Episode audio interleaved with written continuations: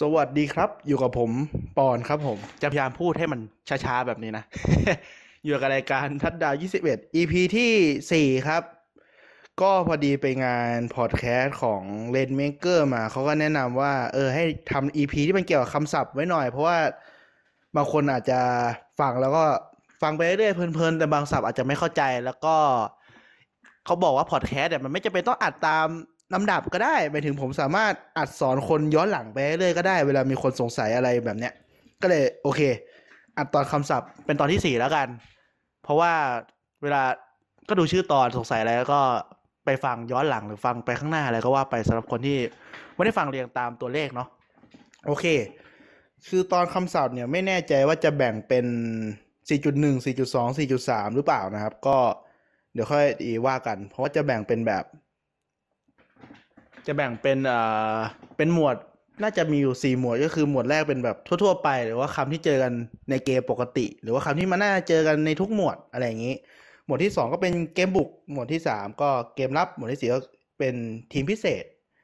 ก็เดี๋ยวมาเข้าเรื่องเลยสำหรับหมวดแรกก็เป็นหมวดของ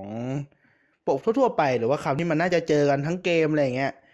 มาที่คำแรกก็คือตอนเป็นคำที่เกิดจาก EP หนึ่งก็คือการ draft การ draft คือการที่เลือกผู้เล่นจากมหาวิทยาลัย ก็สามารถไปฟังตอนหนึ่งได้ แล้วก็อีกคำหนึ่งก็จะเป็น free agent ก็คือเซ็นผู้เล่นที่หมดสัญญาแล้ว อันนี้แบบเอาเอาง่ายๆก่อนเรื่องเลือกเลือกดึงผู้เล่นเข้าทีมจากทีมอื่น ก็มีคำหนึ่งก็เลือกก็คือการ trade trade ก็คือแลกผู้เล่นกับผู้เล่น หรือเอาสิทธิ์การ draft ไปเลือกผู้เล่นอะไรแบบเนี้ยก็มีประมาณสามวิธีแหละ ต่อไปก็เข้าสู่ในตัวของเกมเลยแล้วกัน ก่อนเริ่มเกมก็จะมีการคิกออฟคิกออฟคือการเตะ เปิดเกม ก็คือเตะแล้วก็จะมีมีคนอยู่ในสนามยีิบสองคนเลยก็มีฝั่งเตะใช่ไหมแล้วอีกฝั่งหนึ่งก็วิ่งย้อนอะไรก็ว่าไป ก็คือคิกออฟเนี่ยก็จะเป็นเตะเตะเปิดเกมกับเตะตอนหลังจากได้แต้ม แล้วก็เตะเปิดเกมหลังพักครึ่งมีอยู่สามอย่าง เดี๋ยวอธิบายเพิ่มเติมใน ในต่อในหมวดของทีมพิเศษนะ แล้วก็เป็นการเตะพันคือเตะกินระยะ ถ้าบุกไม่ขึ้น เดี๋ยวอธิบายในหมวดต่อไปแล้วก็หมวดทีมพิเศษแหละ อันนี้คือเปิดก่อนเลยเพราะว่าเดี๋ยวอาจจะเจอสองคำนี้ในหมวดทั่วๆไปด้วย ต่อไปเป็นเรื่องของเวลา เวลาก็จะมีเกมคล็อก เกมคล็อกคือเวลาในเกมจริง ๆ ที่มันเหมือนฟุตบอลมี 45 ที บาสก็มี 12 หรือ 15 ทีแหละไม่รู้เหมือนกัน game clock เวลาจริง ๆ ของแบบฟุตบอลก็จะมี 15 ที ต่อ quarter มี 4 quarter โดยแบ่ง2 quarter เป็นหนึ่งครึ่งก็เป็นครึ่งแรกครึ่งหลัง อย่างเมื่อกี้ก็บอกว่า kick off เนี่ยเตะตอนเปิดเกมก็คือเตะตอนครึ่งแรกหนึ่งตอนเปิดเลยเตะเปิดแล้วเตะ พอพักครึ่งก็เป็นครึ่งหลังก็เตะเปิดอีกหนึ่งที ก็นี่ก็คือตัวอย่างของครึ่ง ต่อไปเป็นเมื่อกี้ game clock อันนี้เป็น playหรือว่าเพลย์แปลว่าเล่นเมื่อกี้เกมวิดีโอเกมเนี่ยเพย์เพย์คล็อกก็คือเวลาวางแผนปกติจะมี 40 วิ ซึ่งบางครั้งอาจจะเหลือ 25 วิ อาจจะ อันนี้เอามาคร่าวๆคือ ย์เขาจะเหลือ 25 วิตอนหลังทำแต้มเสร็จ หรือว่ามีคนบาดเจ็บในสนาม หรือมีการขอเวลานอกหรือการเสียโทษ ขอเวลานอกก็คือการที่ขอเวลานอกปุ๊บเวลามันจะหยุด โดยขอเวลานอกได้สามครั้งต่อครึ่ง หมายถึงว่าครึ่งแรกคุณขอเวลานอกได้สามครั้ง ครึ่งหลังก็ขอได้อีกสามก็คือ สูงสุดได้แค่สามนะต่อครึ่งไม่ใช่แบบโอ้ไม่ใช่เหมือนพักร้อนที่มันไม่ได้ใช้สามครึ่งหลังเติมอีกสามเป็นหกไม่ใช่นะ ก็คือ มีอยู่สามแล้วก็ใช้ไปปุ๊บปุ๊บปุ๊บแล้วก็รีเซ็ตเป็นสามถ้าไม่ใช้เลยก็ครึ่งหลังก็มีอยู่สามเหมือนเดิม ต่อไปที่มันเกี่ยวกับเรื่องเวลาคือการ challenge challenge ก็คือการท้ากรรมการให้ไปดูรีเพย์เพื่อตัดสินการเล่นนั้นใหม่ หรือว่ามาจับวัดระยะใหม่อะไรก็ว่าไป ก็คือให้กรรมการมาดูว่าเนี่ยมันผิดอะไปไปดูรีเพย์แล้วไปคิดมาใหม่ดิอะไรเงี้ยก็ในสนามจะเป็นธงมันจะจะกล้องมันจะจับไปที่ธงสีแดงอะ่ะ คือมันจะมีโค้ดที่แบบปาธงแดงลงพื้นหมายถึงว่า เป็นการท้ากรรมการให้ไปตัดสินใหม่ ก็สามารถท้าได้สองครั้งต่อเกมนะ ไม่ใช่ต่อครึ่ง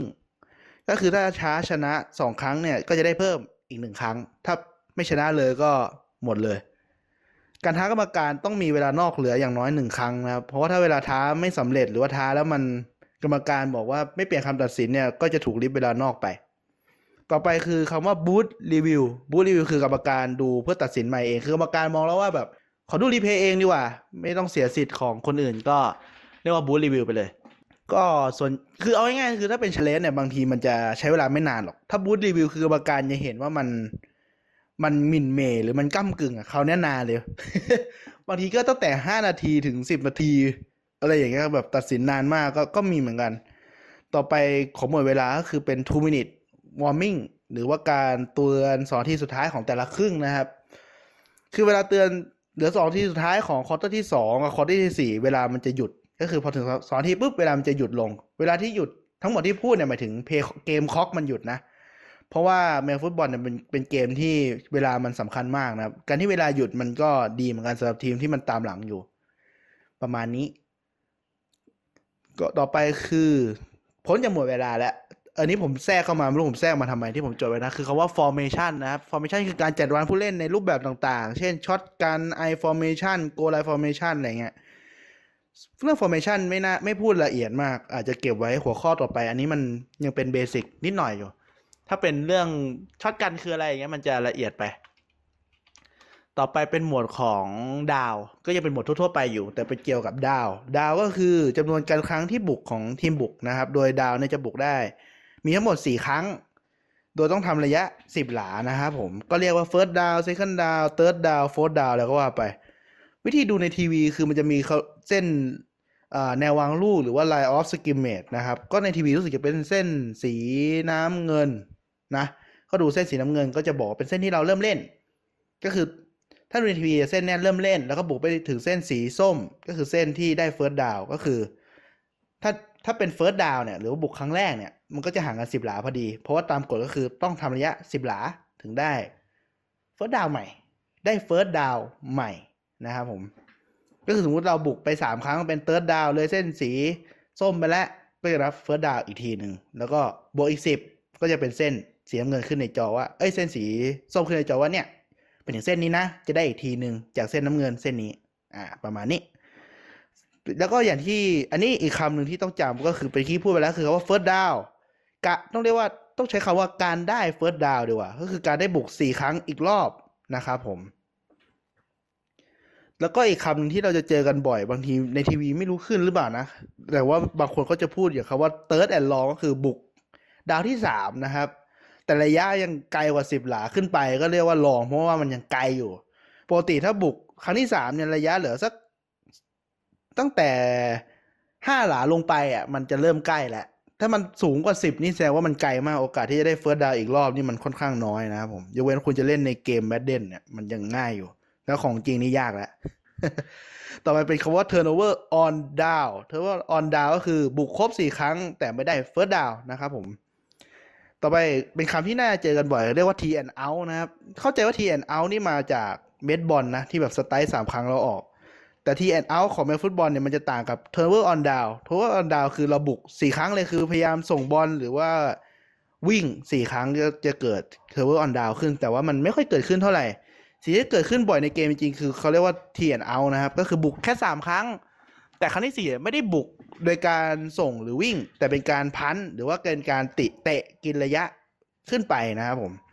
การเตะกินระยะคืออย่างที่บอกไปใน EP แรก อธิบายอีกทีหนึ่งการเตะ punt หรือการเตะกินระยะเนี่ยจะเกิดขึ้นในการบุกครั้งที่สี่แต่ว่าไม่ถึงสิบหลาหรือไม่ได้ first down เพราะว่าการเตะกินระยะเนี่ยทำให้เวลาอีกฝั่งต้องบุกแล้วไงใช่ไหมผมอย่างที่บอกใน turnover on down ก็คือบุกครบสี่ครั้งไม่ได้เลยเกิดการเปลี่ยนฝั่งบุกขึ้น ถ้าเลือกเตะ punt เนี่ยเขาจะไม่ต้องบุกในเส้นที่เราบุกไม่ขึ้นไงเขาจะไปเตะเขาจะไปบุกที่เส้นนู้นเลย ที่เราพันไปได้ไกลเท่าไหร่ แล้วก็มีการวิ่งย้อนหรือเขาล้มตรงไหนก็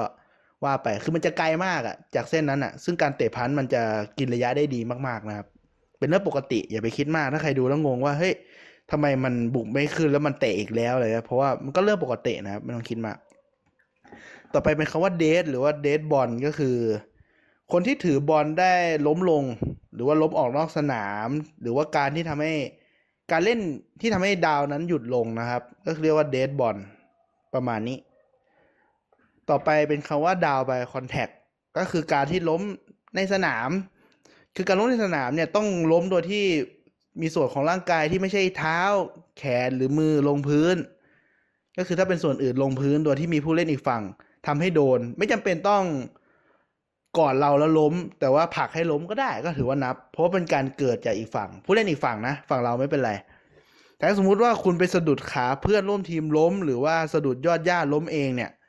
ถ้าลุกทันก่อนที่อีกฝั่งมาแตะตัวว่าเราล้มอยู่เนี่ย ก็ถือว่าเล่นได้ต่อนะครับ แต่ถ้าเราลุก ถ้าเราลุกไม่ทันแบบ โอ้เข่ายังแตะพื้นท้องแตะพื้นอยู่เงี้ยแล้วอีกฝั่งมาแตะตัวแบบมาสะกิดเอาเล็บมาจิ้มอย่างเงี้ยก็นับว่า down by contact ก็คือบอลตายแล้วก็คือ dead ball เหมือนกัน ก็ไม่ต้องเล่นละพอไปบุกครั้งต่อไปแล้วกัน อะไรอย่างเงี้ยอีกอีกอันนึงที่เรียกว่า down by contact ก็คือการที่เรายอมล้มเองหมายถึงว่าการที่เรา แสดงเจตนาว่าจะไม่วิ่งต่อแล้วนะครับ เหมือนเป็นการ save ตัวเองเหมือนเหมือนเราวิ่งไปคนเดียวแต่อีกฝั่งรอชาร์จใส่เราสักสี่คนเงี้ยเราไม่เอาแล้วเราก้มลงแล้วแบบลงไปนอนยิ้มดีกว่าก็คือ down by contact โดยที่อีกฝั่งไม่ต้องล้มตัวก็ได้ ที่ถ้าเห็นบ่อยจริง ๆ ในอเมริกันฟุตบอลก็คือจะเป็นการที่เรียกว่าสไลด์นะครับ สไลด์ก็หมายถึงสไลด์อะเหมือนสไลด์ฟุตเหมือนสไลด์ใน soccer ฟุตบอลที่แบบสไลด์เหมือนสไลด์จะตัดขาเขาแต่นี้สไลด์ลงพื้นปกติ เพราะว่า เหมือนเท่าที่เข้าใจคือถ้าเอาขานำเนี่ย มันจะไม่ค่อยเจ็บเท่าไหร่ แล้วก็โอกาสที่อีกฝั่งมันจะมาชนส่วนสำคัญของร่างกายมันจะน้อยนะครับ ก็เลยสไลด์ดีกว่า อีกคำหนึ่งที่ควรจะรู้ก็คือคำว่า forward progress นะครับสำหรับ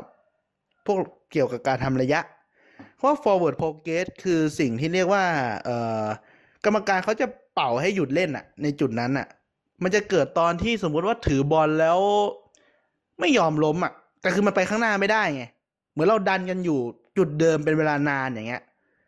กรรมการก็จะเป่าว่าแบบคือมันไม่มีประโยชน์อะมันเสียเวลาก็เลยเป่า forward progress ว่าเออก็อยู่ตรงนี้แล้วกันนะ สมมติคุณอยู่ไปชนกับอีกฝั่งแล้วมันไม่ขยับอยู่ตรงเส้นสักสิบห้าอย่างเงี้ยฝั่งเราสมมุติเส้นสิบห้าคือกรรมการเห็นประมาณสักสามสี่วิมันก็ดันอยู่อย่างนั้นน่ะไม่มีอะไรเกิดขึ้นก็เป่าว่าแบบหยุดเล่นก็นับว่าเป็น forward progress ว่าอ๋อก็อยู่ตรงนี้แหละ ไม่มีอะไร ไม่ต้องไม่ต้องออกแรงแล้วนะ แต่บางทีมันอาจจะแบบมารุมมาตุ้มกันเยอะสุดท้ายมันก็ไม่ขยับสักทีหรือว่า อะไรยังไงก็กรรมการเป่าแล้วก็บุกได้เท่านี้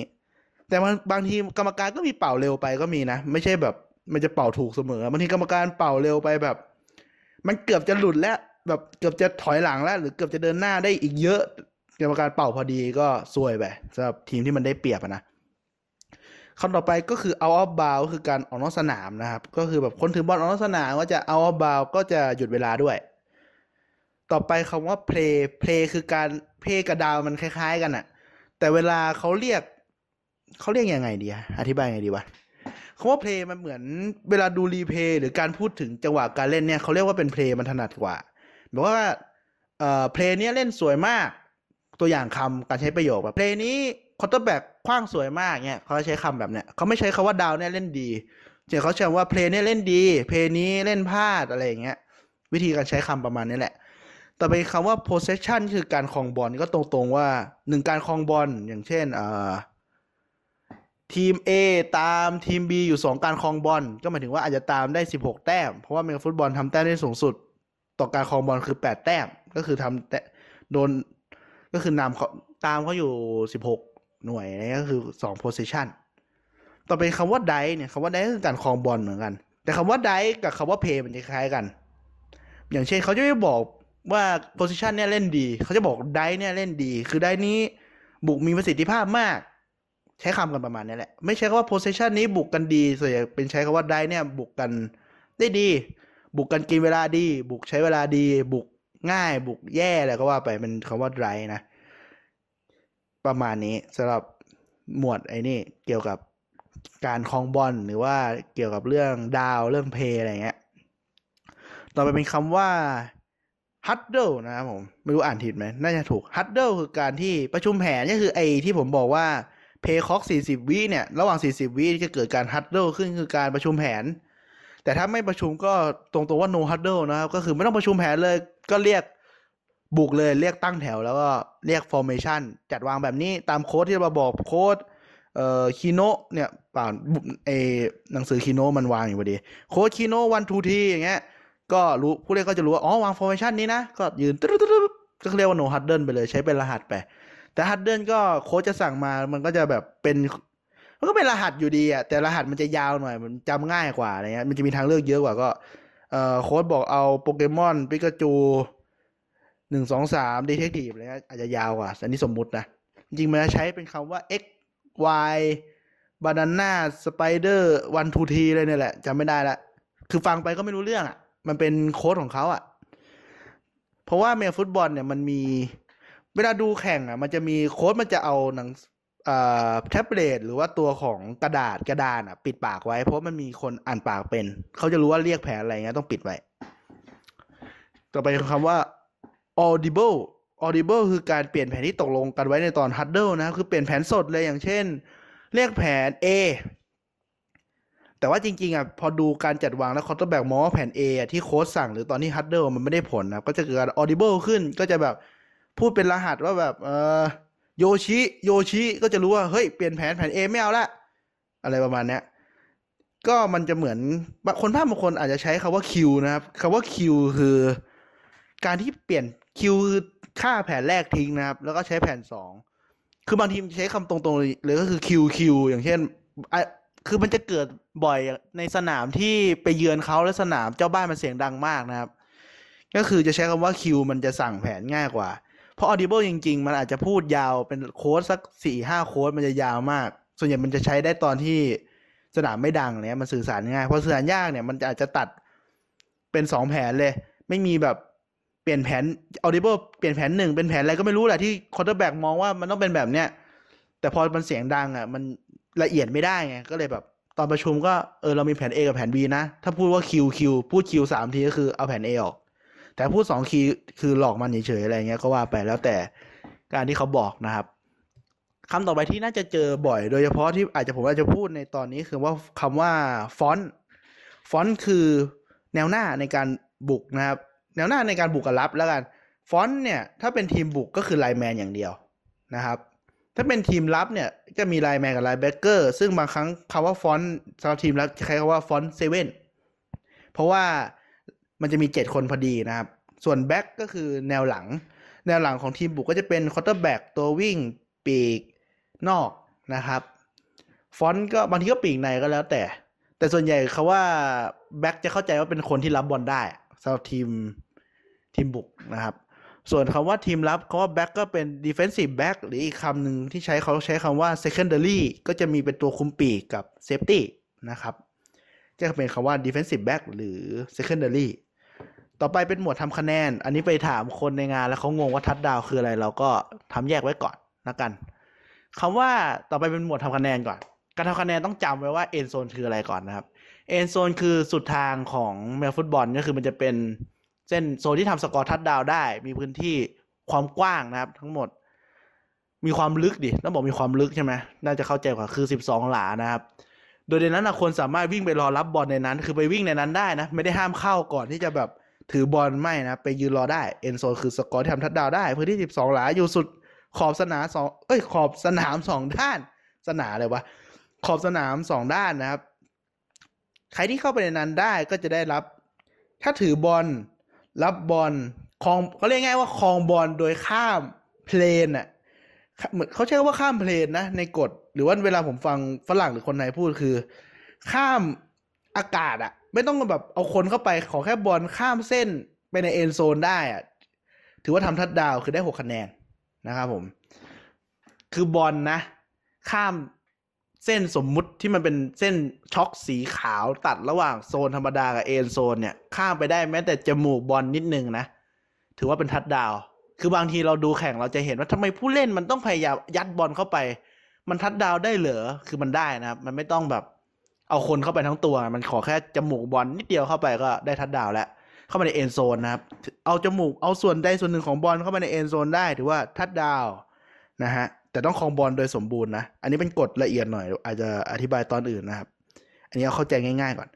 พอทำทัดดาวได้ก็จะมีเขาเรียกว่า extra point นะครับ ก็คือสามารถเตะเข้าได้หนึ่งแต้ม ระยะน่าจะสามสิบสามหลานะ หรือสามสิบสองหลาเนี่ยแหละ ถ้าผมจำไม่ผิด น่าจะสามสิบสองหลานะ การที่ขอเตะ extra point หลังทัดดาวโดย โดยใช้การ field goal เข้าไปจะได้หนึ่งแต้ม ระยะสามสิบสองหลาแล้วใช่ ถ้าจำไม่ผิด อีกวิธีมันจะมีสองวิธีก็คือเตะเข้า field goal อย่างที่บอกไปเมื่อกี้ แล้วก็เป็น two point conversion นะครับ ก็คือทำทัดดาวใหม่ ขอทำทัดดาวใหม่ในระยะสองหลา น่าจะสองหลาแหละ ใกล้ ๆ บ้านเรื่องเรื่องระยะที่ผมอาจจะลืม เพราะว่าผมไม่ได้เช็คอีกทีหนึ่งใกล้ ๆ บ้านนะครับ คือถ้าสามารถทำทัดดาวใหม่หลัง ต้องพูดว่าการทำ two point conversion สำเร็จหลังทำทัดดาวหกคะแนนไปเนี่ย ขอทำ two point conversion โดยการเริ่มเล่นระยะสองหลา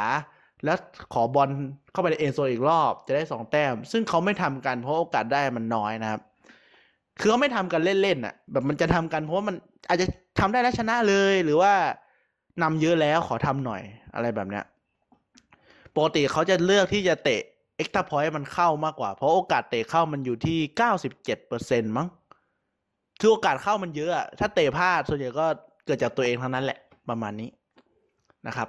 อีกวิธีทำแต้มหนึ่งก็ที่ไม่ได้พูดถึงในตอนก่อนๆคือเขาเรียกว่า safety นะ safety คือการที่ทีมบุกไปเสียระยะใน end zone ตัวเอง ก็คือจะให้แต้มอีกฝั่งสองแต้มนะก็คือทีมบุกไม่ได้แต้มนะ เพราะว่ามันถือว่าเล่นพลาดก็เป็นอีกฝั่งได้ไป หรือว่าเสียโทษจนเสียระยะเข้าไปใน end zone ตัวเองก็คือปกติการเสียโทษใน NFL หรือในอเมริกันฟุตบอลเนี่ยจะเป็นเสียระยะนะครับ ถ้าเสียระยะถอยไปเรื่อยจนแบบ โทษมันบอกว่าเฮ้ยมันต้องเสียระยะเข้าไปใน end zone แล้ววะก็คือเสีย safety นะครับ การที่เสียระยะในตัวเองโดยที่ไม่นับจากการฟาวล์ก็จะเป็นเหมือนเป็นล้มในนั้นหลักๆคือเป็นล้มในนั้นนั่นแหละ หรือว่าบอลกระฉอกจากฝั่งทีมบุกเองเราทำบอลกระฉอกเองทีมบุก แล้วบอลมันกระดอนออกไปทาง end zone ก็เป็นเสีย safety นะครับ โอกาสเกิดมันไม่เยอะ แต่ว่ามันก็ อเห็นได้บ้างนะครับ สักประมาณยี่สิบเปอร์เซ็นต์เลยอะสิบเปอร์เซ็นยี่สิบเปอร์เซ็นคือมันไม่ได้แรงขนาดนั้นอะก็มีเห็นบ้าง ต่อไปเมื่อกี้เราพูดไปแล้วคำว่า turnover on down แต่ turnover เฉยๆ ก็คือการเปลี่ยนการครองบอลนะครับ รวมถึงการเตะพันให้อีกฝั่ง ก็คือแบบเราบุกสามครั้ง บุกครั้งที่สี่เราไม่พยายามบุกแล้ว ขอเตะกินระยะให้อีกฝั่งไปบุกไกลๆดีกว่า ก็เรียกว่า turnover เหมือนกัน แต่ส่วนใหญ่ turnover ใช้คำว่า fumble กับ interception มากกว่า คำว่า fumble คือการที่บอลหลุดจากหลุดจากมือคนที่ครองบอลอยู่นะครับ โดยที่ยังไม่ โดยที่ยังไม่ล้มอะ หรือโดยที่ยังไม่ออกนอกสนาม คือบอลยังไม่ตายยังไม่เป็นเดดบอลเลยเดดบอลก็คือการที่ down by contact หรือว่าการที่เดินออกนอกสนามหรือเอาบาวนะสรุปสั้นๆอีกที fumble ก็จะเป็นอย่างนี้แหละ อย่างเช่นถือบอลอยู่ แล้วก็มีคนกระโดดมาต่อยบอลออกจากซองเราอย่างเงี้ย โดยที่เราเข่ายังไม่แตะพื้นหรือยังไม่ล้มลงกับพื้นก็ถือว่าเป็น fumble นะครับ และ intercept คืออะไร intercept หรือ interception เนี่ยมันคือการที่รับบอลจากอากาศนะครับ การที่รับบอลแย่งรับบอลจากทีมบุกทางอากาศ เขาจะใช้อีกศัพท์หนึ่งคือ interception นะครับ อย่างเช่น quarterback หรือว่าตัวปาลูกปาบอลมาให้ปีกนอกหรือว่า wide receiver แต่ว่าตัวคุมปีกมันแย่งไปได้เงี้ยก็คือ intercept เลย สามารถวิ่งย้อนทำทัดดาวได้ทันที ไม่ต้องแบบรับแล้วบอกกรรมการว่า เฮ้ยผมรับได้แล้วครับ turnover ไหมไม่ไม่ก็รับแล้วก็วิ่ง วิ่งสวนเข้าไปทัดดาวได้เลยนะ วิ่งทำระยะได้เลย ไม่ต้องบอกกรรมการว่าแบบ กรรมการครับ ผมรับบอลได้ทำไงต่อเงี้ยไม่ต้องไปเลย เล่นต่อเลย วิ่งย้อนไปนะจ๊ะอันนี้เป็นคำนี้คำนี้ก็คือ eligible receiver อันนี้เป็นอาจจะตอบคำถามของบางคนว่าทำไมส่งบอลให้ไลแมนไม่ได้นะผมเขา eligible receiver คือคนที่รับบอลได้นะ ในฐานะทีมบุกนะครับ ถ้าทีมรับรับบอลได้ทุกคนหมายถึงแย่งบอลได้ทุกคนไม่มีปัญหา แต่ทีมบุกเนี่ยเขาจะไลแมนจะรับไม่ได้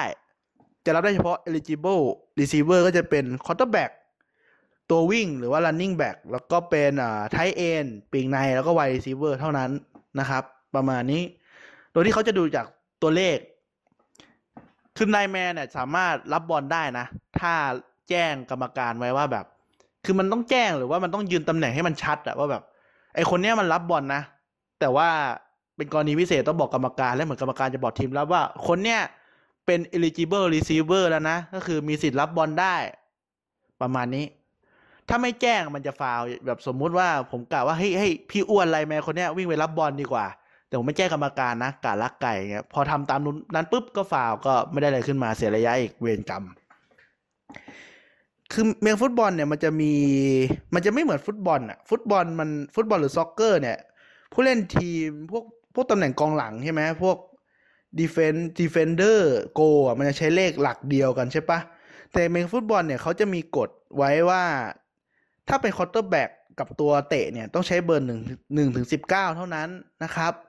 ตัววิ่งหรือ running back และ defensive back หรือว่าพวก secondary ที่บอกไปเนี่ยใช้เบอร์ 20ถึง49 lineman ฝั่งทีมบุกตำแหน่ง center ใช้เบอร์ 50 ถึง 79 นะครับ แล้วก็ตัว lineman ฝั่งทีมบุกตำแหน่งอื่นๆ ก็จะเป็น 5 เป็น 60 ถึง 79 ปีกนอกหรือว่า wide receiver ใช้เบอร์ 10 ถึง 19 และเบอร์ 80 ถึง 89 นะครับ ส่วน tight end กับตัววิ่งเนี่ย ก็ยังมีใช้เบอร์ได้เพิ่มได้อีกก็เป็น 40 ถึง 49 แล้วก็ 80 ถึง 89 ส่วน lineman ฝั่งทีมรับก็จะเป็นเบอร์ 50 ถึง 79 และ 90 ถึง 99 linebacker เป็น 40 ถึง 59 และ 90 ถึง 99 ไม่ต้องจำเลขขนาดนั้นก็ได้สำหรับใครฟังแล้วงงว่ามันพูดเลขเลยวะ เอาเป็นว่ากรรมการเขาดูจากเลขพวกนี้แหละ ถ้าไม่ใช่เลขนอกเหนือจากตำแหน่งที่ผมบอกว่าปกติรับบอลได้เนี่ยเขาก็จะนับว่าฟาวล์นะครับ ถ้าไม่แจ้งบอลอย่างเช่น คนที่รับบอลได้ก็ต้องเป็นเบอร์หนึ่งถึงสิบเก้าอะไรเงี้ย แล้วก็เบอร์ยี่สิบถึงสี่สิบเก้าแล้วก็เบอร์สิบอะไรก็ว่าไปตามที่กรรมการเขากำหนดไว้เขาจะรู้แหละไอ้เบอร์ ห้าสิบถึงเจ็ดสิบเนี่ยแม่งรับบอลไม่ได้ ถ้าไอ้เบอร์ห้าสิบถึงเบอร์เจ็ดสิบเก้ามันรับบอลแสดงว่าฟาวล์ง่าย ๆ เลย คือเขาสังเกตอย่างเงี้ยแหละไอ้เบอร์ห้าสิบถึงเจ็ดสิบเก้าก็จะแบบโค้ดหรือว่าผู้เล่นก็จะบอก เฮ้ย คนนี้เป็น eligible ก็ว่าไป โอเคสำหรับหมวดต่อไปเป็นเกมบุกนะครับ คือไอ้หมวดแรกเนี่ยมันอาจจะเป็นเทอมแบบเหมือนพวกกฎมากกว่า แต่ไอเรื่องทีมบุกเนี่ยมันหรือหรือเกมบุกมันอาจจะเป็นศัพท์ประมาณพวกกลยุทธ์แล้วก็เชิงสถิติอะไรประมาณนี้เนาะ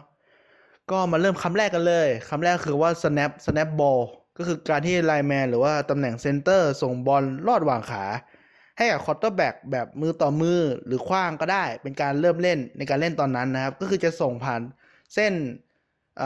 เส้นที่เริ่มเล่นหรือว่า line of scrimmage นะครับผม หรือว่าแนววางลูก line of scrimmage จริงแปลว่าแนววางลูกนะครับ คือแนวที่จะเกิดการ snap บอลขึ้นนั่นแหละต่อไปคำว่า rush rush out ของเชิญลงอะ rush ก็คือการวิ่งนะครับ วิ่งทำระยะ การวิ่งทำระยะเนี่ย ส่วนใหญ่จะมีศัพท์เพิ่มมาเวลาภาคก็คือเป็น hand off ก็คือการส่งบอลของ quarterback ให้ตัววิ่ง หรือคนที่จะใช้การ rush เนี่ยแบบมือต่อมือ หรือว่าการ pitch หรือ toss จะเป็นการโยนให้นะครับผม จริงๆ hand เออ pitch กับ hand off น่าจะคล้ายๆกันนะ แต่ toss จะเป็นการโยนไปให้นะครับ ต่อไปก็คือการ carry การถือบอลคือการนับครั้งแหละว่า เกมนี้คนนี้ rush ไปกี่ครั้งก็ใช้คำว่า carry ไปกี่ครั้งอะไรเงี้ยถือบอลไปกี่ครั้ง แต่การที่ quarterback รับลูก snap และรีบมุดทำระยะสั้นๆ เหมือนแบบขาดอยู่หนึ่งนิ้วจะได้ first down หรือขาดหนึ่งนิ้วได้ทัดดาวเนี่ย quarterback อาจจะรับลูก snap แล้วมุดทันที เหมือนรับลูกปุ๊บกระโดดเลยอะไรเงี้ย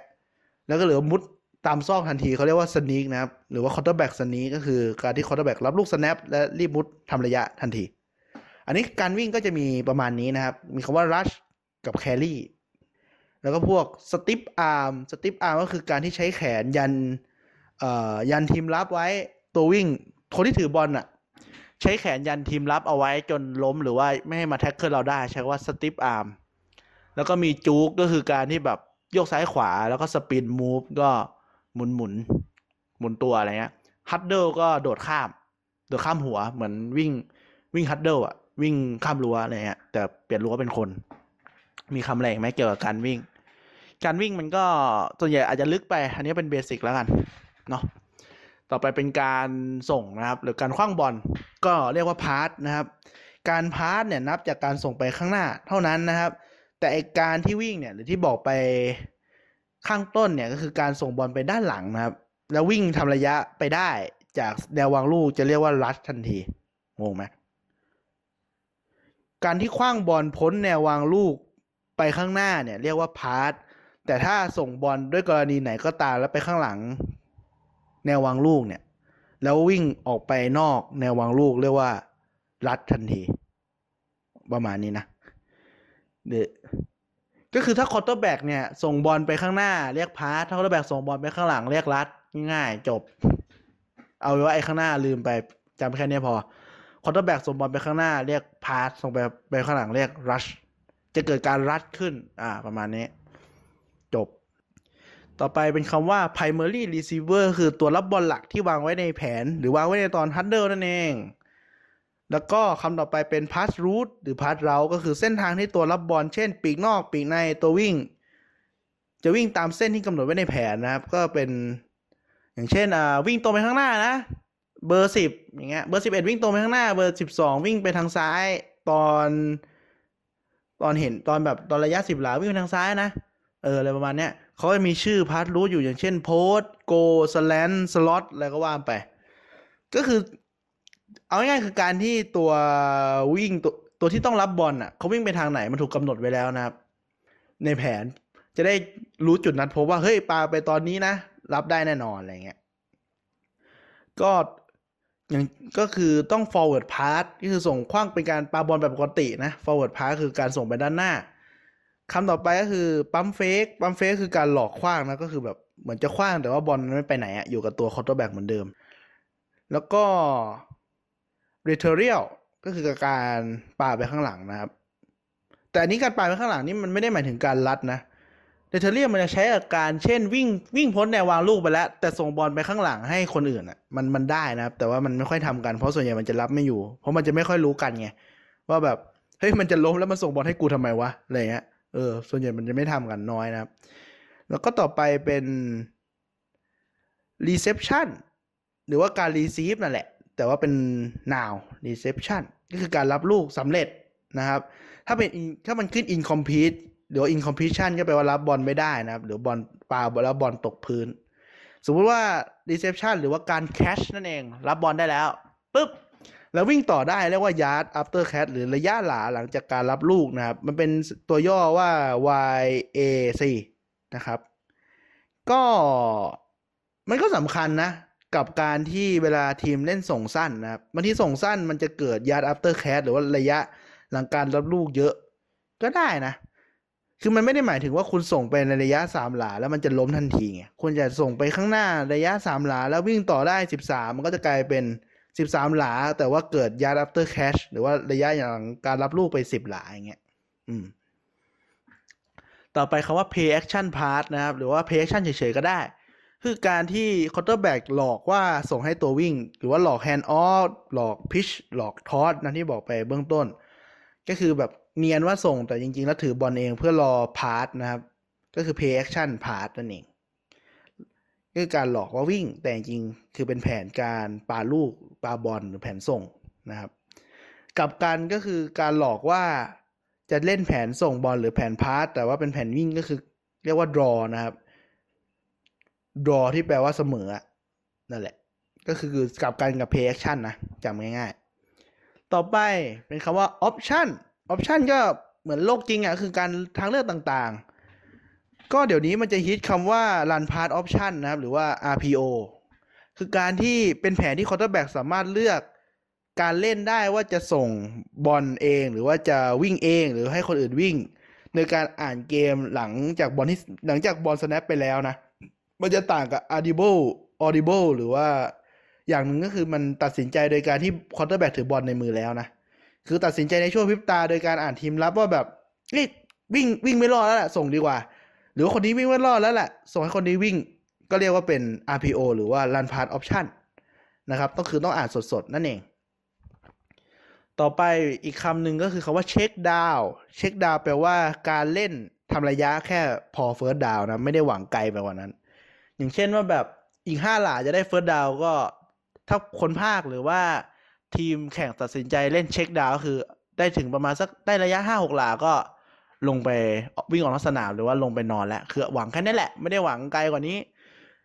อีกห้าหลาได้เฟิร์สดาวก็เอาแค่นี้แหละ ไม่ต้องหวังแบบสิบยี่สิบหลาสามสิบหลาเนาะอืม คือคำว่าเช็คดาวเป็นเหมือนสับแสลงนิดหน่อย ต่อไปเป็นคำว่า pocket นะครับ pocket ก็คือการที่ไลแมนทีมบุก ป้องกันจนเกิดเหมือนไข่แดงขึ้นมา เป็นวงล้อมไว้ ให้ quarterback สามารถยืนและตัดสินใจว่าจะคว้างให้ใครขึ้นก็คือ pocket นะครับ ก็คือเหมือนเวลาเริ่มเล่นใช่ไหมตัว lineman ทีมบุกเขาก็จะค่อยๆ ถอยมาเป็นเหมือนตัว U อะ เป็นตัว U กับหัวหรือรูปเกือกม้าอะไรเงี้ย แล้ว quarterback ก็ยืนอยู่ตรงกลางตัว U นั้นอะ ก็เรียกว่า pocket นะครับ ก็จะเป็นเหมือนวงล้อมไว้ เป็นกำแพง ต่อไปเป็นคำว่า scramble scramble ก็คือการที่ quarterback เนี่ย เห็นแล้วว่า pocket แม่งกากแน่นอน ล่มชัวร์มุดออกจาก pocket เพื่อทำระยะไปข้างหน้าเรียกว่า scramble นะครับผม scramble ไม่รู้อ่านผิดไหม พยายามอ่านให้ถูกแล้วนะ ต่อไปเป็นคำว่า strong side นะครับ เป็นด้านของทีมบุกที่มีจำนวนเยอะกว่า อย่างเช่น เฮ้ย ด้านขวามีคนรวมกันทั้งหมด เอ่อหกคนเป็น strong side นะครับ อีกฝั่งมีห้าก็จะเป็น weak side บางทีเขาไม่นับซ้ายขวาเขาอาจจะนับเป็น strong side หรือ weak side เพราะว่ามันสลับด้านกันได้เนาะต่อไปเป็นคำว่า clock management นะครับ เป็นการบริหารเวลาของทีมบุก เพราะทีมรับไม่มีการจัดการเวลานะ การจัดการเวลา หรือว่าการจัดการ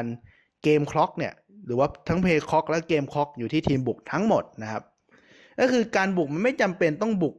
เร็วก็ได้ บุกช้าก็ถือว่าเป็นการคล็อกแมネจเมนที่ดีเหมือนกัน แล้วแต่ช่วงเวลาว่าเราต้องการทำอะไรนะ บางทีเราเพิ่งเริ่มเล่นอย่างเงี้ยสมมติเรารู้ ทีมเขารู้ว่า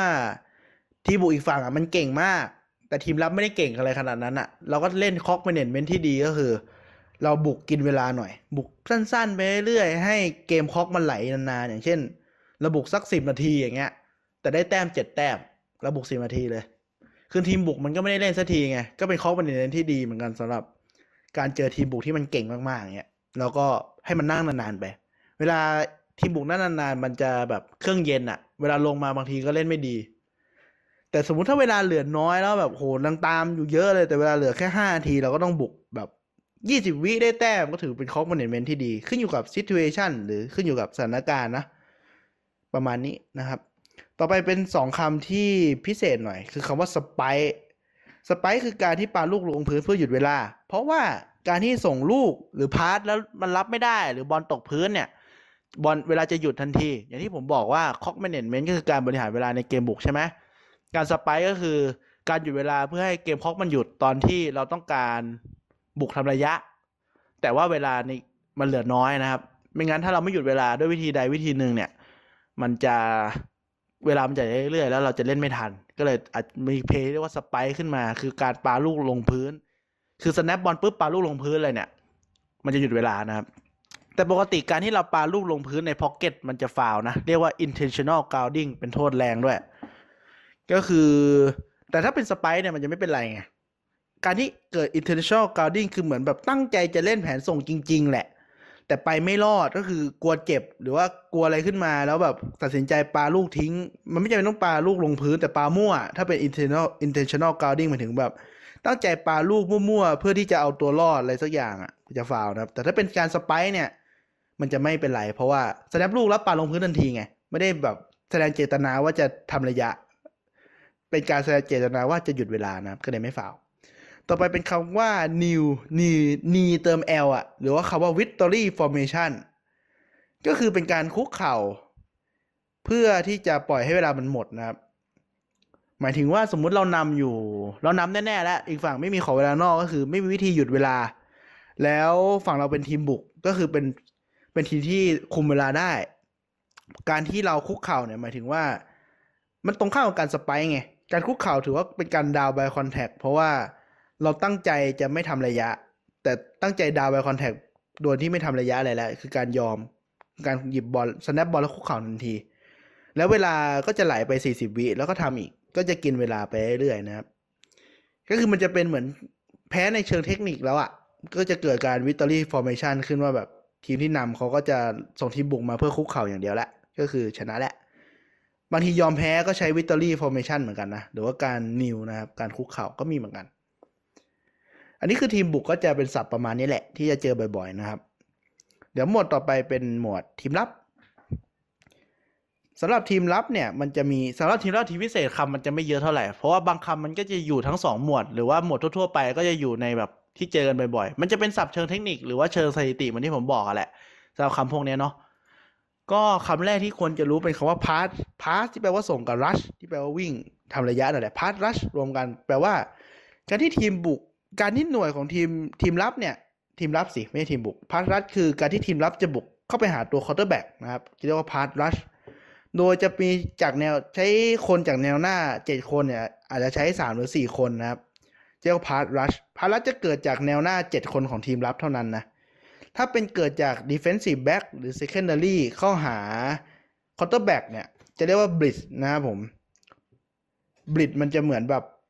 วิ่งอ้อมมาอะไรเงี้ยโดยใช้ defensive back คือปกติเขาจะเข้าหา quarterback สี่คนใช่ไหมจากพาร์ r รัชเนี่ยคือจากแนวหน้าก็คือเป็นอาจจะเป็น lineman สี่คนแล้วก็พาร์ r รัชเข้ามา พอจะใช้คนที่ห้าหรือหกห้าหกเจ็ดเนี่ย อาจจะเป็นตัว secondary ก็คือใช้ blitz เข้ามานะครับคือเขาต้องแบบต้องอ่าน pass rush ให้ออกว่ามีกี่คน แล้วก็ดูว่ามีคน blitz กี่คนนะ เพราะว่าอย่าลืมว่าไลแมนมันมีห้าคน หรือถ้ามีไลแมนห้าคนมีไทเอ็นคนหนึ่งก็จะเป็นหกถ้าเขาบิดมาบิดกับพาร์รัดรวมกันเจ็ดคนเมื่อไหร่แสดงว่ามันอาจจะมีตำแหน่งที่ส่งได้ทันที คือต้องมีช่องว่างในการป้องกัน แล้วก็ต้องระวังว่าไอคนที่เจ็ดเนี่ยมันมาทางไหนนะครับ คาว่า cover คือการป้องกันหรือคุมโซนผู้เล่น การป้องกันของแมวฟุตบอลมีอยู่ 2 แบบสั้นๆเลยก็คือเป็นโซน defense ก็คือป้องกันเป็นโซน ก็คือแบบคุมโซนของตัวเอง ไม่ต้องไปวิ่งตามคนอื่น หมายถึงว่าถ้ามีทีมทีมบุกวิ่งมาทางเนี้ยก็ปล่อยให้คนข้างหลังเราจัดการไปเพราะมันเหนือโซนโซนการป้องกันเราแล้วอีกที่หนึ่งคือเป็น man to man ก็คือมองเป็นคนนะครับแบบเราประกบ A เราประกบประยุทธ์เงี้ยก็ประกบแต่ประยุทธ์ประยุทธ์ไปไหนเราก็วิ่งตาม แต่ถ้าเป็น โซนก็คือถ้าเขาวิ่งเลยโซนป้องกันเราไปก็ช่างมันนะครับ ให้คนอื่นจัดการไป ถ้า man to man คือคนนี้เป็นความรับผิดชอบของเราเราปล่อยมันไปไม่ได้นะครับ แล้วก็จะมีอีกอันหนึ่งเขาเรียกว่า zone blitz zone blitz ก็คือการที่เอา front seven ไปเป็น defensive back หมายถึงว่าพอเริ่มเล่นเนี่ยอ่า lineman มันจะสลับตำแหน่งกับข้างหลังอะไรเงี้ย มันจะสับสนอย่างที่ผมบอกว่ามันต้องอ่านให้ออกว่าที่คนต้องแบบต้องอ่านให้ออกว่าใครเข้ามานะครับ บางทีการที่เกิด zone blitz เนี่ยมันจะงงว่า จริง ๆ แล้วเนี่ย คนที่เข้ามามันปริมาณเท่าเดิม แต่มันสลับคนต่างหาก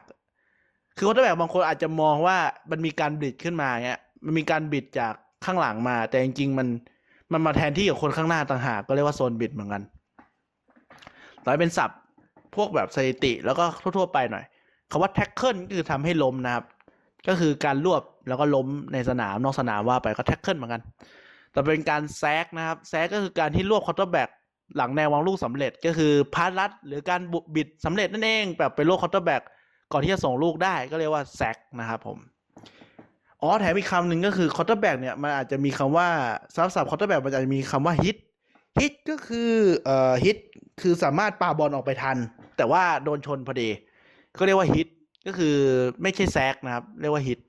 แล้วก็มีคำว่า hurry hurry ก็คือโดนกดดันจนต้องปาลูก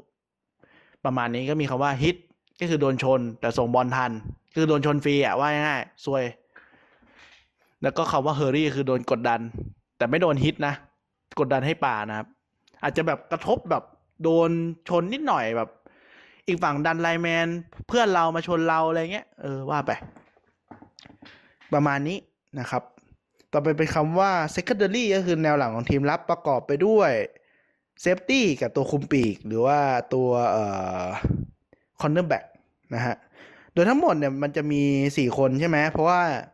ผมบอกว่าทีมบุกไอ้ทีมรับเนี่ยมันจะมีฟอนต์เซเว่นก็คือมี 7 7บวก4เป็น 11 ก็คือ defensive back หรือว่า secondary จะมีแค่ 4 นะครับ แต่ถ้าสมมุติแผนมันเปลี่ยนเป็น secondary มี 5 คน คนที่ 5 ก็จะเรียกว่า nickel nickel back นะครับผม คนที่ 6 ก็จะเป็น dam back เป็นชื่อเรียกเฉยๆนะครับไม่ต้องจำก็ได้ แต่เรียกสนุกๆ มันเป็นเหมือนมันมาจากการเรียกหน่วยเงินของอเมริกาเขามั้ง น่าใช่ครับผมแต่ผมจำหน่วยไม่ได้ว่ามันเรียกภาษาไทยว่าอะไรนะ แต่คือนิกเกิลมันใหญ่กว่าดามแหละ ต่อไปเป็นคำที่เราบอกไปแล้วในหมวดแรก ๆ ก็คือ interception นะครับ หรือว่า intercept หรือบางคนเรียกว่า in in เหมือน intelligent อะ in intercept อะไรเงี้ยก็คือการแย่งบอลทางอากาศจากทีมบุก หรือว่าการครองบอลแย่งบอลจากการที่เขาได้แบกปาบอลมาให้มาให้เพื่อนเขาพวกตัวพวกปีกอะไรเงี้ยเรา ทีมรับมันแย่งได้ก็เรียกว่า in intercept แต่ถ้า intercept แล้ววิ่งย้อนได้ทัดดาวทันทีจะเรียกว่า pick six นะครับ ซึ่งคำว่า pick เนี่ยมันแปลว่า intercept ก็ได้แต่เป็นคำว่าเป็นเป็นศัพท์แสลงนะแบบว่า pick pick pick off อะไรเงี้ยเออเป็นการแย่งบอลทางอากาศเหมือนกัน pick six ก็คือวิ่ง interception มาแล้วให้ทัดดาวทันที โดยคำว่า six มาจากคะแนนของของทัดดาวทัดดาวได้หกคะแนนไงใช่ไหมไม่รวมแต้มพิเศษคือได้หกเพราะฉะนั้น pick six ก็คือการ intercept แล้วได้แต้มทันทีนะครับ ต่อเป็นคำว่า pass interference หรือว่าการรบกวนปีก อันนี้เป็นโทษที่เหมือนแบบไปนัวเนียเขามากเกินไปอะ เราก็จะเสียโทษนะครับ อันนี้อาจจะเจอบ่อย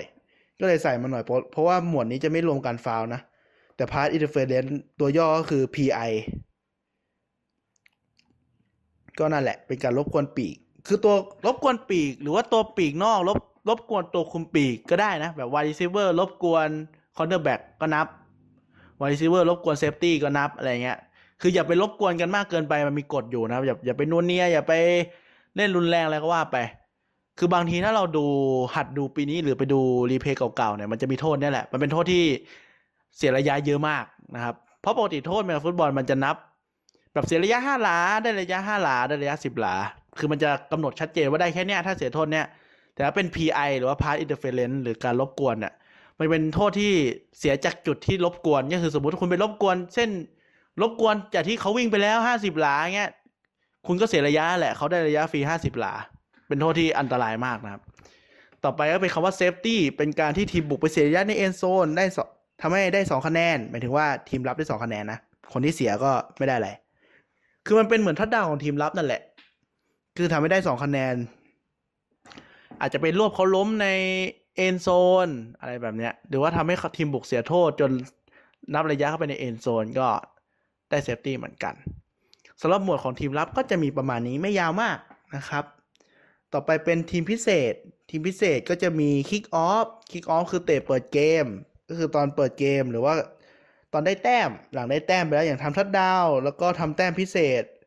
extra point หรือว่า two point conversion สำเร็จ ก็จะมี kick off ให้อีกฝั่งบุกคืนมา หรือว่าจะเป็นเตะ field goal สำเร็จก็เตะ kick off ให้คนอื่นคืนมาเหมือนกันนะครับ จะประมาณนี้แหละ kick off แล้วก็เตะแล้วก็อีกที่บอกไปแล้วคือเปิดเกม แล้วก็พักครึ่งกลับมาเล่นใหม่ ก็คือมี kick off เหมือนกันนะฮะเพราะมันต้องเปลี่ยนเปลี่ยนฝั่งสนามเปลี่ยนฝั่งบุกกันไปแหละอืมเพราะมันเกิดจากการทอยหัวก้อยแม้ฟุตบอลมันมีทอยหัวก้อยก่อนว่า จะเรียกว่าบุกก่อนเลือกแดนเพราะว่าบางทีแรงลมมันมีผลนะครับ สมมติว่าเลือกบุกก่อนใช่ไหมก็คือครึ่งแรกเนี่ย เราจะได้อีกฝั่งต้อง kickoff ให้เราวิ่งย้อนไปบุก พอครึ่งหลังเนี่ยเราก็จะ kickoff ให้เขาวิ่งย้อนมาบุกเรา คือเราเป็นฝ่ายป้องกันแล้วไงพอเริ่มครึ่งหลังนะประมาณนี้ แล้วก็มีคำหนึ่งเรียกว่าออนไซ e ์คิกออนไซ e ์คิกก็คือการที่ปกติพี่เมื่อกี้ที่เราอธิบายเรื่อง kickoff ไปก็คือ การเตะให้อีกฝั่งบุกมาหาเราใช่ไหมเตะบอลให้อีกฝั่งวิ่งย้อนมาหาเรา และการออนไซ e ์คิกเนี่ยคือการเตะบอลให้มันลูกเด้งไปใกล้ๆใกล้ๆเรา พื่อให้เราหวังว่าจะรับลูกแทนอีกฝั่งเพื่อบุกก่อน ซึ่งมันยากมากนะออนไซคิกโอกาสเกิดมันแค่ทำสำเร็จมันแค่สิบเปอร์เซ็นเลยมั้ง เพราะมันมีกฎว่าอย่าเหมือนอีกฝั่งต้องโดนบอลก่อน หรือว่าบอลต้องกิ้งเกินระยะห้าหรือสิบหลาเลยนั่นแหละก็คือถ้าห้าหรือสิบหลาบอลมันกิ้งไปในระยะที่ตัวทีมอีกทีหนึ่งมันรอเยอะอยู่แล้วรอกันอยู่เจ็ดแปดคนเนี่ยซึ่งโอกาสเกิดมันน้อยนะบอลต้องกิ้งเป็นใจมากๆ หรืออีกฝั่งต้องแบบรับพลาดแล้วเด้งมาหาเราอะไรเงี้ย ซึ่งมันน้อย นะครับผม ต่อไปคือคำว่า punt punt คือการเตะกินระยะ ถ้าเราบุกไม่ขึ้น เพื่อให้อีกฝั่งต้องบุกไกลหน่อยนะครับ ตอนที่อธิบายไป ส่วนใหญ่ก็จะเกิดจากเกิดตอนที่บุกไปแล้ว 3 ครั้ง แล้วก็เป็น fourth down fourth down ปุ๊บมองแล้วว่าระยะเนี่ยมัน field goal ไม่ถึงละ ต้องเตะ punt นะครับ เพื่อที่จะให้อีกฝั่งเนี่ยไปบุกไกลๆ หรือที่คำการศัพท์ที่เกี่ยวกับการเตะ punt จะมีคำว่า hang time hang time ก็เหมือนเวลาที่ ลูก punt มันลอยอยู่กลางอากาศนานแค่ไหนนะครับ คือถ้ายิ่งลอยนานแสดงว่ามันเขาเรียกไงอะฝั่งเราจะวิ่งไปรอได้อะวิ่งไปรอรวบหรือรอ tackle ตัว returner หรือคนที่รอวิ่งย้อนของอีกฝั่งได้นะครับ เขาจะไม่วิ่งย้อนมาทำระยะเราได้เยอะไง เพราะอย่างที่บอกว่าpunt คือการเตะกินระยะทำให้อีกฝั่งเนี่ย บุกไกลหน่อย ถ้าเขาวิ่งย้อนไม่ได้เยอะแสดงว่า punt มันไม่ได้ผล ต้องมี hang time ที่ดี เราถึงจะไปรอรวบเขาได้นะครับ อ่าสมมุติว่า เฮ้ย เราเป็นฝั่งที่รอ punt return ก็คือรอวิ่งย้อนลูกลูกเตะทิ้งนะครับ ลูก punt ลูกกินระยะ แต่อีกฝั่งเนี่ยมัน hang time ดีมากเลย เหมือนแบบเขาวิ่งเขารอแบบมาล้อมเราแล้วอะสี่คนแบบเรารอรับลูกอยู่เราทำไงดี ก็สามารถประกาศ fair catch หรือว่าการที่รับลูก punt หรือลูก kickoff โดยที่ยกมือขึ้นโบกมือว่า บอกกรรมการเองฝั่งว่าเราเนี่ย รับลูกนี้นะ แล้วเราไม่วิ่งแล้ว คือเรารับเฉยๆ เราไม่วิ่ง เขาเรียกว่า fair catch นะครับ ก็คือห้ามมาโดนตัวเราแบบ เราไม่วิ่ง เหมือนประกาศแบบยกธงขาวแบบ รับเฉยๆครับ ไม่วิ่งนะ ก็คือ fair catch คือการโบกมือบนอากาศ กรรมการกับอีกฝั่งก็จะรู้กันว่า อ๋อไอ้นี่มัน fair catch นะ ถ้าไปโดนตัวมันจะฟาวก็ปล่อยมันรับ คือมันไม่เชิงปล่อยมันรับหรอก มันก็จะมายืนใกล้ๆ เหมือนแบบมายืนจ้องใกล้ๆ คือเขาห้ามโดนตัวไงเขาไม่ได้ห้ามแบบรบกวนด้วยสายตาเขายืนจ้องอะไรเงี้ย แต่ผมจะได้บางทีถ้าตะโกนมันมันฟาวเหมือนกันนะตะโกนถ้าตะโกนใส่ก็ไม่นับว่า มันก็นับเหมือนโดนตัว แต่ถ้ายืนจ้องไม่เป็นไรอ๋ออีกคำหนึ่งก็คือคำว่า punt หรือ kick off return นะ punt return kick off return ก็คือการวิ่งย้อนลูกเตะ punt การวิ่งย้อนลูกเตะ kick off เพื่อทำระยะนะครับผม แต่สมมุติว่าเรารับลูก kick off หรือลูกพันไม่อยู่เนี่ย จะเรียกว่าการมัฟนะผมมัฟพันมัฟ kick off ผู้คือถ้าเรารับลูกไม่อยู่ก็คือหมายถึงเราส่วนใดของหนึ่งของร่างกาย โดนบอลโดยที่ไม่ใช่ฝั่งที่เตะนะ ฝั่งที่รอรับเนี่ย โดนบอลนะครับทำให้เกิดการรับไม่อยู่ขึ้นเนี่ย โดนหัวโดนเท้า โดนจูโดนตูดอะไรเงี้ยก็จะเป็นการมัฟก็คือบอลเนี่ยมันจะเป็นบอลที่ใครๆก็รับได้ อีกฝั่งก็รับได้นะครับ แล้วกลายเป็นอีกฝั่งได้ครองบอลเลยงงไหมก็คือถ้าถ้าไม่โดนตัวเราเนี่ย ไม่โดนตัวฝั่งที่ต้อง รับลูกวิ่งย้อนเนี่ยและอีกฝั่งมันรับเนี่ยมันจะไม่เป็นไรนะครับ ก็คือเหมือนแบบเอตามกฎคือมันจะทีมที่ต้องรับลูกเนี่ยจะบุกในระยะที่อีกฝั่งจะต้องมาบุกในระยะนั้นแทนอะ่ะ เอาง่าย ๆ คืออีกฝั่งรับลูกไปไม่มีประโยชน์อะไรมาก ไอ้ฝั่งที่เตะรับลูกไปอะไม่มีประโยชน์อะไรมาก ถ้าไอ้ฝั่งรับลูกไม่แตะบอลก่อนจำง่ายๆอย่างนี้ดีกว่า ง่ายสุดเบสิกสุดจำไว้ว่าฝั่งที่เตะเนี่ย รับบอลก่อน รับบอลหลังเตะเนี่ย รับไปก็ไม่มีประโยชน์อะไรสำคัญมากเท่าไหร่ เท่ากับ ไอ้ฝั่งที่ต้องรับลูกโดนบอลแล้วเราและฝั่งที่เตะไปรับเนี่ย จะได้บุกต่อทันทีประมาณนี้แหละเบสิกดีจำอีกทีหนึ่งก็คือ ถ้าคิกออฟกับพันกดมันเหมือนกัน คล้ายๆกัน ก็คือฝั่งคิกออฟหรือพันเตะลูกไปปุ๊บ แล้วรับบอลต่อเองทันทีเนี่ย ไอฝั่งที่จะวิ่งย้อนเนี่ย จะต้องบุกในระยะนั้น นะครับ แต่ถ้าอีกถ้าฝั่งที่ต้องวิ่งย้อนเนี่ย ตัวโดนบอลแต่รับบอลไม่อยู่ จนฝั่งที่ต้องเตะ ฝั่งที่เตะ kickoff หรือ punt มารับลูกได้ บอลจะกลายเป็นฝั่งบุกก็จะกลายเป็นฝั่งที่เตะ kickoff หรือเตะ punt ไปเนี่ย ได้บุกต่อทันทีนะครับ ง่ายๆ น่าจะนึกภาพออกนะ ต่อไป touchback นะครับ touchback ก็คือการที่ลูก ออกหลัง end zone ไป หรือว่าคนรับลูก kickoff punt เรียก fair catch หรือล้มใน end zone ทันทีทำให้ได้บุกในระยะ 25 หลาหรือ 20 หลานะครับงงไหมอาจจะงงนิดนึงนะ ก็คือเขาอย่างที่ถ้าคิดตามจริงๆอะถ้ามันเตะแรงขนาดแบบบอลออกนอกสนามไปเนี่ยมันเล่นไม่ได้ไง ก็คือเรียกว่า touchback นะครับ บอลก็จะมาเริ่มบุกที่เส้น 20 หลาฝั่งไอ้ฝั่งที่ต้องวิ่งย้อนอะ ถ้าเป็นลูก punt นะเส้น20ถ้าผมจำไม่ผิดนะ kickoff เส้น25อธิบายอีกทีหนึ่งก็คือ การที่ลูก punt หรือลูก kickoff เนี่ย ไปอยู่ใน end zone หรือกระเด็นหรือว่า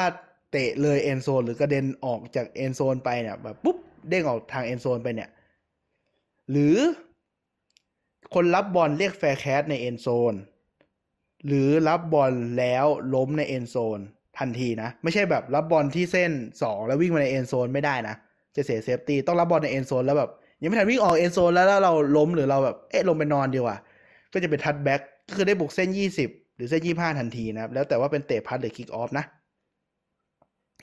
อธิบายเรื่อง field goal เพิ่มนิดหนึ่งนะ field goal ก็คือการเตะเอา 3 คะแนน ซึ่งปกติจะเตะกันได้แบบ เอาง่ายๆคือถ้าเตะเตะไม่เข้าระยะ ถ้าเตะไม่เข้าในระยะที่เกิน 50 หลาเนี่ยแฟนๆจะไม่ค่อยด่าเท่าไหร่เพราะโอกาสเข้ามันน้อยแล้วถ้าเกิน 50 หลา แต่ถ้าระยะมันต่ำกว่า 50 หลาเตะไม่เข้าเนี่ยก็เป็นระยะที่ควรจะโดนด่านะครับ ประมาณนี้ ก็คือถ้าเราลุ้นฟิลโกเนี่ยจะเป็นระยะประมาณ 50 หลานิดๆก็พอลุ้นได้ ถ้าน้อยกว่านั้นจะดีมาก ถ้าเกิน 50 หลานิดๆเนี่ยก็คือเป็นระยะที่มันไม่เข้าก็ไม่เป็นไรแล้วนะต่อไปเป็นศัพท์สุดท้ายของคลิปนี้แล้วนะครับก็คือคำว่าการไอซ์ การไอซ์นี่คืออะไร การไอซ์นี่คือการที่เราขอเวลานอกก่อนที่จะเกิดการเตะ field goal ขึ้นของอีกฝั่งนะครับผม มันเหมือนเป็นการถือเคล็ดอะคุณน่าจะพอเข้าใจนะ คนฟัง น่าจะพอเข้าใจเดี๋ยวผมอธิบายให้ฟังเนาะ ก็คือสมมุติว่าเราต้องเตะ เหมือนเราต้องเตะอะไร เตะให้เข้าอะแต่ว่าเราโดนขอเวลานอกก่อน อย่างเช่น ผมพยายามจะเตะบอลให้เข้า field goal แล้ว แต่คือมันมีคนขอเวลานอกก่อนบอลจะถูก snap มาหาให้เราเตะนิดเดียวนะครับ จนบอลมัน snap มาแล้ว ก็คือตอนนี้ถ้าเตะไปไม่มีประโยชน์ แต่เราเป็นตัวเตะเราไม่รู้ไงแล้วก็เตะตุ้มเข้าไปเลยแบบระยะห้าสิบหกสิบหลาเราดีใจเฮ้ยเข้าแล้ว แล้วหันไปดูเอ้ามันขอเวลานอกก่อนเราเตะนี่หว่าคือเราโดนไอแล้วไงคือบางคนมันจะใจเสียแล้วแบบ ระยะเนี้ยมันเหมือนแบบ มันไม่ได้เข้าง่ายๆไงแล้วเราเตะเข้าไปแล้วทีหนึ่งเงี้ยพอเราโดนไอซ์บางคนมันจะแบบข้างหน้าไม่เข้าแน่เลยว่ะ แล้วมันไม่เข้าจริง ๆ เยอะนะ ก็คือแบบเตะเตะฟรีไปแล้วหนึ่งทีเข้า พอเตะจริง ๆ ก็คือหลังที่โดนไอซ์ไปแล้ว มันไม่เข้านะครับผม อันนี้เดี๋ยวเดี๋ยวขอเล่าหน่อย เรื่องการไอซ์เนี่ยมันไม่ไม่ผิดกฎนะ มันเป็นเทคนิคที่สำคัญมากสำหรับการก่อกวน kicker หรือตัวเตะ ซึ่ง kicker บางคนมันใจมันไม่ไม่แข็งพออะเขาก็จะแบบฝ่อนะ เวลาโดนไอซ์แบบเอ้ยเตะเข้าไปแล้วข้างหน้าไม่เข้าแน่เลยแต่บางคนมีวิธีแก้ปัญหาเหมือนกัน เขาบอกผมเคยอ่านบทสัมภาษณ์ kicker หรือใน reddit หรือในเว็บฝรั่งเนี่ยเขาบอกว่าจริงๆอะเวลาเขาโดนไอซ์เนี่ยเขาจะเดินออกไปนอกสนามนะคือบางคนมันจะยืนอยู่ในสนามไงคุณต้องเข้าใจว่าการเป็น kicker ในเกมแบบถ้าเตะเข้าชนะเลยอย่างเงี้ยมันจะเหมือนทุกสายตาในสนามรวมถึงเพื่อน คนเชียร์โค้ชมันจะมองมาที่เรา เพราะว่าคือเราเตะเข้าอะเราก็ทำให้แฟนๆชนะ สมมติเราอยู่ในสนามตัวเองเนาะอยู่ในทีมเย่าเราก็จะแบบเป็นฮีโร่อย่างเงี้ยแต่ถ้าเราเป็น ทีมเยือนเงี้ยเขาก็จะแบบโหใส่เรา มันก็กดดันคนละแบบอะถูกไหมสุดท้ายมันก็กดดันอยู่ดีเหมือน ทั้งสนามมีเรากับทั้งโลกเงี้ยเขาก็บอกก็เป็นไปนั่งข้างสนามก็จบ ง่ายดี บางคนเขาบอกว่าบางคนมันไม่รู้ไปยืนทำอะไรกลางสนามเวลาโดนไอ้มันก็กดดันดิขณะที่ตัวคิกเกอร์คนนี้เขาบอกเขาไปยืนข้างสนามนะเพื่อจะแบบโดนไอ้ไปเขาก็เฉยๆไปซ้อมอะไรของเขาข้างสนามไป แล้วก็กลับมาเตะใหม่ เพราะฉะนั้นเนี่ยการไอซ์เป็นสิ่งที่ผมมันเท่มากเลยนะ เพราะว่าบางทีมันไอซ์ไม่ดีก็คือ ไอซ์ที่มันไอซ์ที่มันไม่ดีเนี่ย หรือว่าการที่น้ำแข็งไม่ดีเนี่ย ก็คือตัวเตะคนเนี้ยเขารู้ตัวก่อนว่า รู้ตัวก่อนที่จะเตะว่าขอเวลานอกมันเกิดขึ้นแล้วเนี่ยเขาก็จะไม่เตะนะเขาจะแบบยอมเตะลมไปบ้าง หรือว่าก็หยุดเตะยอมไอตัวที่มันสแนปก็สแนปเลยหัวอะไรก็ว่าไปแบบเป็นเคล็ดเป็นโชคลางอะไรไป คือไอซ์ไม่เนียนอะ่ะ คือการที่ขอเวลาแบบเนี้ย โค้ชเขาจะ เหมือนเขาจะพูดกับกรรมการไว้ว่าเดี๋ยวดูมือเรานะ มันจะเป็นมือเหมือนเวลาขอเวลานอกกีฬาปกติคือแบบเอามือสองมือมาชนกันแบบเหมือนเป็นรูปตัวทีอะปิ๊บปิ๊บคือเขาบอกกรรมการดูมือเรานะเราขอเวลานอกตอนที่เราแบบเอามือชนอะไรเงี้ย โดยโค้ชเขาจะจ้องไปที่ตัวที่จะสแนปบอลให้ตัวตัวเตะเนี่ยเขาจะมองว่าแบบเออมันจะมือมันจะขยับแล้วปุ๊บเงี้ยเขาก็จะขอเวลานอกปุ๊บบางคนมาพอดีเป๊ะเลยนะแบบคอร์นอกกับสแนปมันแบบเหลื่อมกันนิดเดียวอะ ก็คือเตะต้องเตะแน่นอนอะ คนปกติแม่งไม่รู้หรอกปุ๊บก็ซวยไป แต่บางคนไม่เนียนก็คือแบบจู่ๆเขาขอเวลานอกตัวเตะมันก็ ยังไม่เตะก็แบบอ้าวก็โอเคไม่มีอะไร โอเคครับก็ประมาณนี้นะครับ ไม่แน่ใจว่าตกหล่นอะไรไปหรือเปล่า แต่ว่าถ้าเป็นเรื่องการฟาวล์หรือว่าลึกกว่านี้คือตั้งใจไม่มีนะ แต่ถ้าใครสงสัยอะไรเพิ่มเติมก็ไปถามได้ในเพจทัชดาวน์ 21 นะครับผม โดยไปถามใน inbox เพจได้เรามีเพจแล้วนะฮะ ก็น่าจะประมาณนี้จะได้ไม่ยืดเยื้อไปกว่านี้นะครับ ส่วนตอนต่อไปยังไม่แน่ใจว่าทำอะไรนะ ก็ที่คิดไว้ก็จะมีรีวิวฤดูกาลก่อน อาจจะยากหน่อย แล้วก็เป็นรีวิวกลุ่มต่างกลุ่มเมฟุตบอลมันแบ่งเป็นสี่ทีมต่อหนึ่งกลุ่มใช่ไหมก็จะจะรีวิวเป็นกลุ่มๆไปว่าแบบปีที่แล้วเกิดอะไรขึ้นอะไรก็ว่าไปเนาะอาจจะเป็นประมาณนี้นะครับ ก็เดี๋ยวติดตามชมใน EP ต่อไป EP คำศัพท์ ไม่รู้ว่าซอยหรือเปล่าด้วยนะ ก็จบ กันแค่นี้ก่อนแล้วกัน ขอบคุณที่มาชม อย่าลืมไปฟังตอนเก่าๆเลยนะ ถ้าใครสงสัยอะไร แล้วก็มีอะไรก็อินบ็อกมาได้ครับผม ขอบคุณที่มาฟังครับ